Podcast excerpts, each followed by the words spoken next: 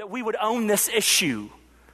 That, that we would begin to see that the absence of virtue in the lives of the women in our culture is in no small way, even if it's not entirely ours to own, it's in no small way related to the fact that men seek and celebrate women who are morally bankrupt Supply has met demand. Wise, godly men value and celebrate the wise, godly women. So the main point for this, this morning is celebrate that. Let me give you a couple of points of, of application on just celebrating godliness. Single guys, let me talk to you. Single guys, I want you to do a checkup really quickly on what you value in a girl.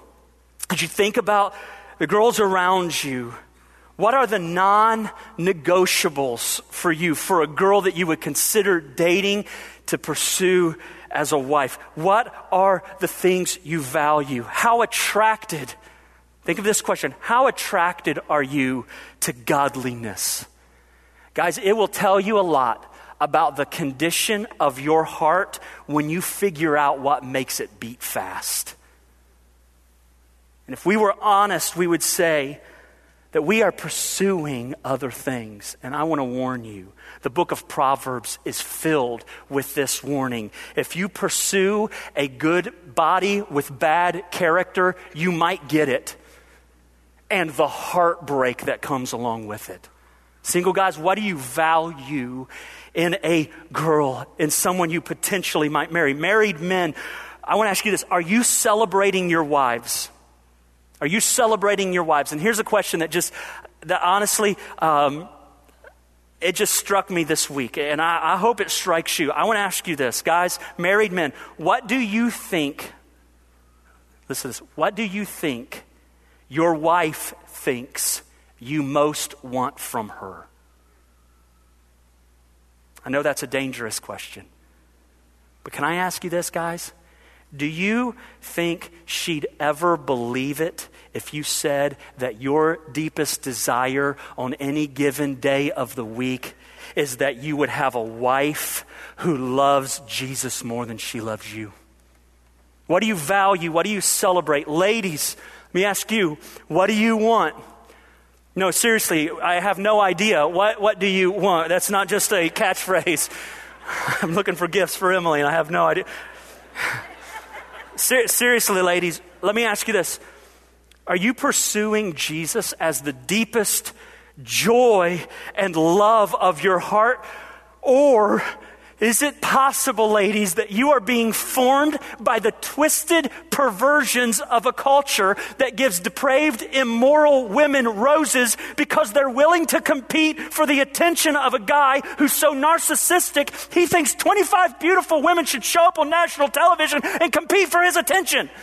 That's a television show, by the way. It's called Bachelor, if you're not aware. I don't recommend it. So, what's informing your view of self? Of what you value, of what you pursue. The Word of God, the call of Jesus, or the culture at large. Girls, what do the boys who like you actually like? Think about that. What do the boys who like you actually like? Young girls, young ladies, single ladies, I just want you to consider Consider as you think about a potential husband, would you consider someone who is doing what King Lemuel is doing in Proverbs 31? What's he doing in Proverbs 31? Well, first, he's talking positively about his mommy. That's a pretty good way to start, right? My mom taught me a phrase early on that I used more than one occasion. I think it cost me a date to prom most years, but my heart belongs to mama. That's what she taught me. My heart belongs to mama. Uh, that was over and over again. Here's even more. Consider what he's doing. He is celebrating. This guy's celebrating. He's putting his reputation on the line by celebrating in word and deed the godliness of, of godly women. He celebrates what God celebrates. And girls, let me just tell you this. If some dude starts to make you feel like your value and worth are found in your willingness to push physical boundaries, your willingness to show off your body, your willingness to be more and more like popular culture, drop that dude like a bad habit. You, you hear that one, right? And maybe a left hook. Maybe a left hook, or just bring him to me. Wise, godly men value and celebrate wise, godly women. That's what this morning's all about. Let me show you a couple more things. Look at, verse 13. I want you to see this. Wise, godly men value and celebrate, now listen to this, the hard work of a wise, godly woman. Look at verse 13. She seeks wool and flax and works with willing hands. She's like the ships of the merchant. She brings her food from afar. She rises while it's yet night and provides food for her household and portions for her maidens. She considers a field and buys it and with the fruit of her hand she plants a vineyard. She dresses herself with strength and makes her arms strong. She perceives that her merchandise is profitable. Her lamp does not go out at night. She puts her hands to the distaff and her hands hold the spindle. Listen about this woman. She is strong and smart. I love that my girls are 10 times smarter than any of the boys their age. I love that. And if they come home with a dullard, I will not stand for it. So just know that she is strong and smart. God celebrated strong, smart women before America ever existed, okay? So, so there you go. Just put that in your pipe and smoke it. I don't know. I just, I got mad about that for some reason. I don't, I was angry. She's strong and smart. She's an incredible planner. Her hands are willing to work. She goes out. She gets food from afar, probably because there was an organic store further away than the other one. She wakes up early. She stays up late. Verse 16 says that she actually deals in real estate and quickly turns into a farmer. What? This woman is all over the place.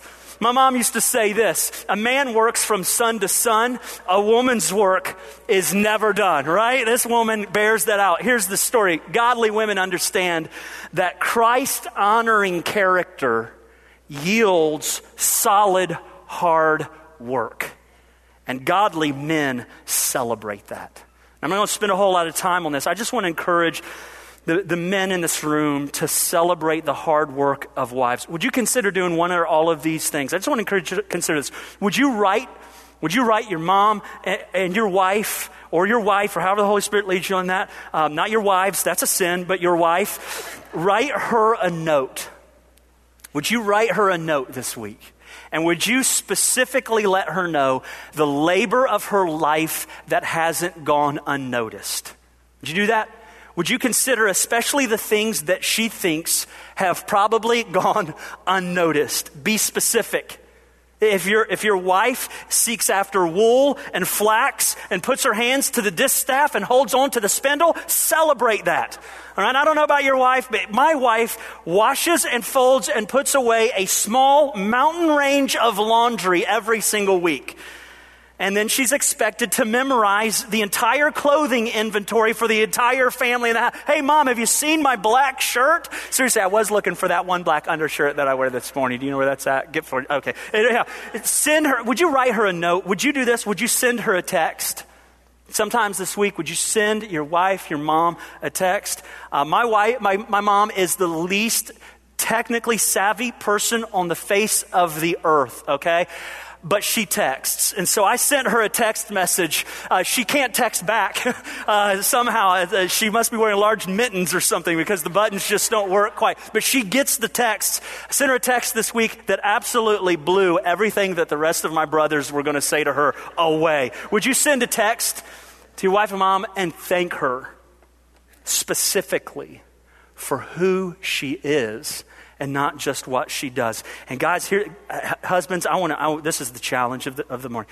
Will you at some point this week look your wife squarely in the eyes and not in a weird psycho way that's going to make her feel uncomfortable, but in the way that you, she knows you're thinking about her and not what's for dinner? Would you look her in the eyes and would you tell her specifically what you see in her? That reflects the character of God. That she works hard and you notice and you appreciate. Would you, men, are you going to do, are you going to do one of those things? Uh, four of you will do those things. That's exciting. This should be a great week. We offer marriage counseling through a partner ministry locally. Uh, um, obviously, you're not going. Um, I would encourage you to start. Here's the second thing. Look at verse 11. So, wise, godly men celebrate and value hard work. Look at the, verse 11. The heart of her husband trusts in her, and he will have no lack of gain.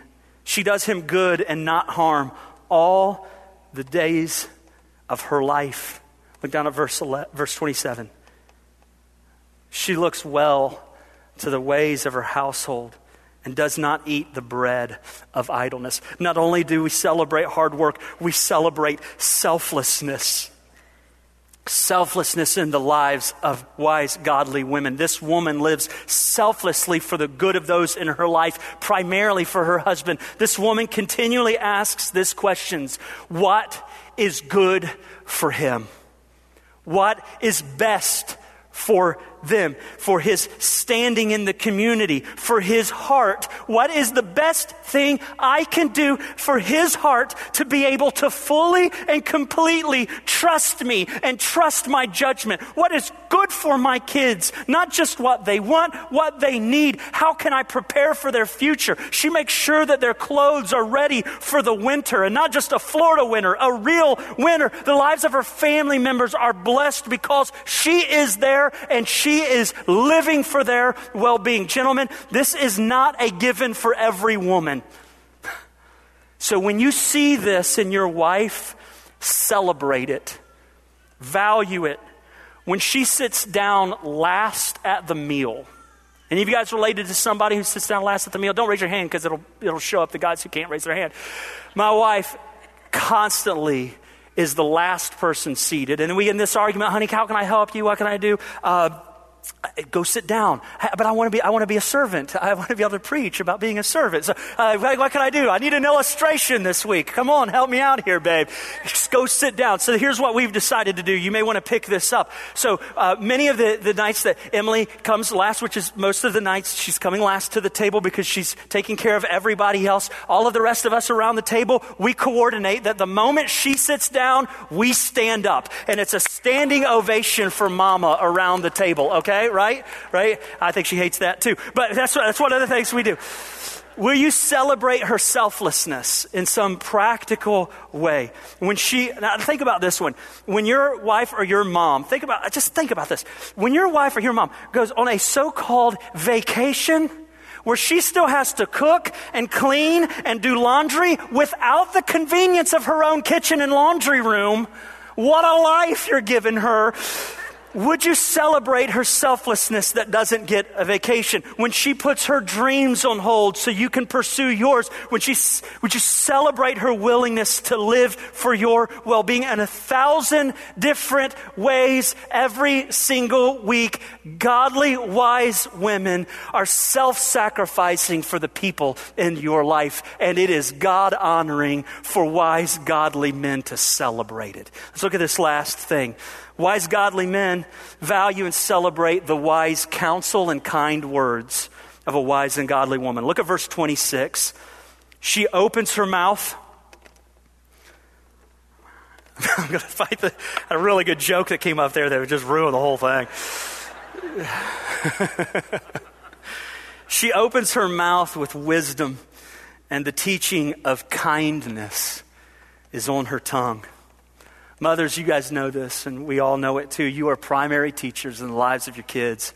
Whether you want to be or not, you're teaching them every day of your life the most important lessons they're ever going to learn. You're teaching your kids what time as a family should look like. You're teaching your kids what's most valuable. You're teaching your kids the things that are angry or worth being angry about, what it looks like to disagree with authority. You're teaching your kids how to spend their lives and how to deal with their problems. And most importantly, you're teaching your kids how to think about God. And a wise woman intentionally teaches her children with wise words. She teaches the gospel of Jesus. She teaches the wisdom of the Bible. She teaches the value of God's kingdom. She uses her words.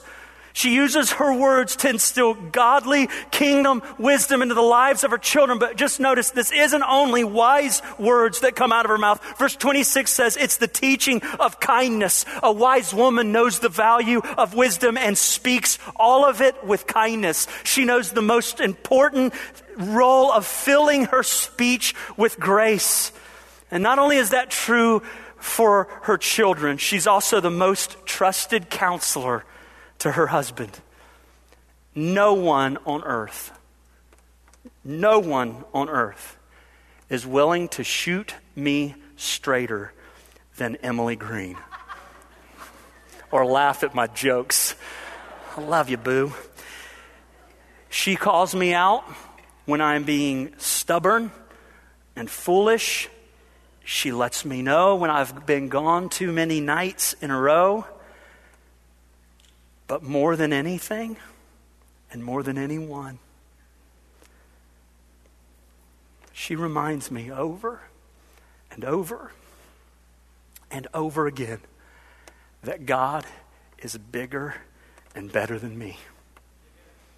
And she wisely and strongly challenges me to do what I believe is right and not what I know is popular, even if it costs us everything we own. Hallelujah. Do you know how liberating it is to live with a woman like that?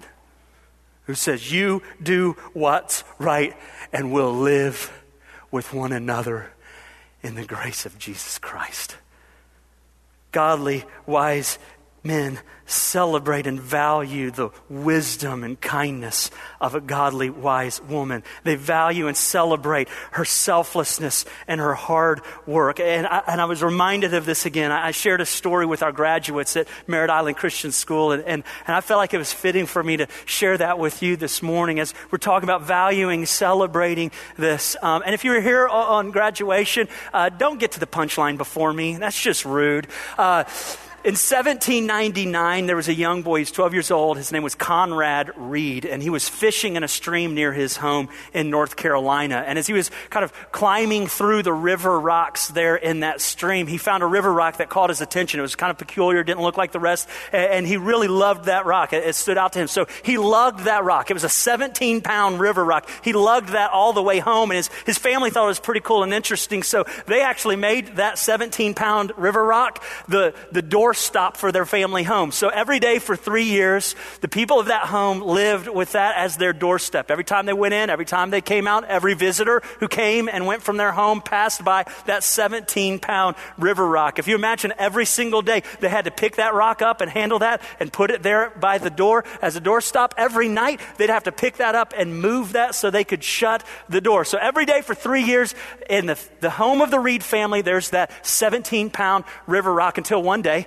when John Reed, Conrad's father, uh, became really curious about that river rock and what it actually was. So he took it to a jeweler in Fayetteville, North Carolina, and that jeweler realized what that river rock actually was. And on the spot, he offered John Reed $3.50 to buy that 17 pound rock. John Reed, not knowing what he had, gave that rock away to that jeweler who then turned around and sold it for a thousand times what he had paid for it. You guys probably can fill in the blank, especially if you're here Friday, that was no ordinary rock.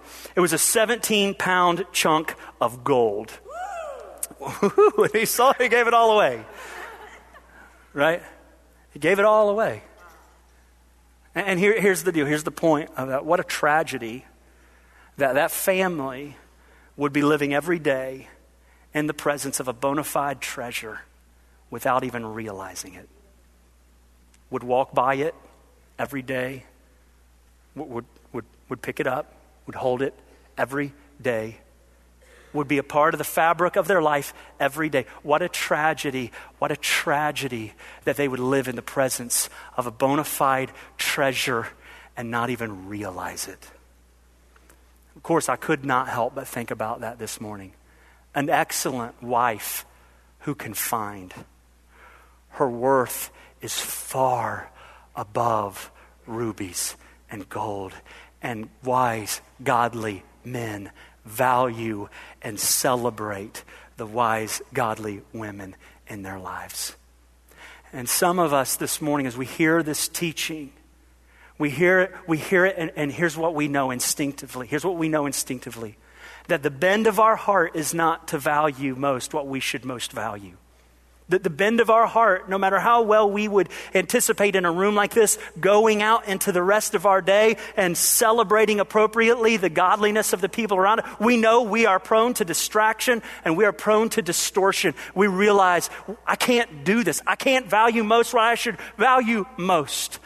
And some of us hear this and we think, this is, this is the worst I've ever felt on Mother's Day.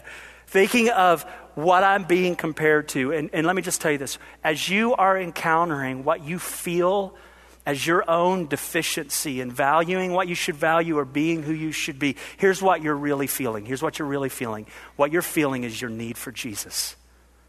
This, that's why we need Jesus. i remind you from last week, 1 Corinthians chapter 1, verse 30 tells us that in him, God has made Christ he has made Christ to be wisdom and righteousness and sanctification and redemption for us. Jesus is the one who makes us right. He's the one who makes us valuable. Jesus is the one who becomes wisdom for our everyday life. And so when we encounter our need for virtue, for righteousness, for power, for strength, for sanctification, for wisdom, here's what we're encountering our need for Jesus. And so the application really for all of us is the same this morning. Call on Jesus to do in you and for you what you can't do in you, for yourself. Call on Jesus to be wisdom and righteousness and sanctification and redemption. Don't run out into this week. Don't run out into this day doing your best to do what we just talked about. Run out resting and trusting in Jesus to be enough for all that you need. Would you bow your heads for just a moment? We're going to sing a song of praise before we go, and then I know some of you may want to speak with a pastor about your relationship with Christ. So at the end of our service, we're going to have a time for our pastors to come down front. But before we, we do that, we're, we're going to have a moment of prayer. And I just want to ask you right there, right there where you're sitting, would you just close your eyes and spend a moment asking for the Holy Spirit to apply this truth to your life? Men, would you pray that God would prompt you? To value and celebrate the godliness you see in your wife and your mother and your daughter.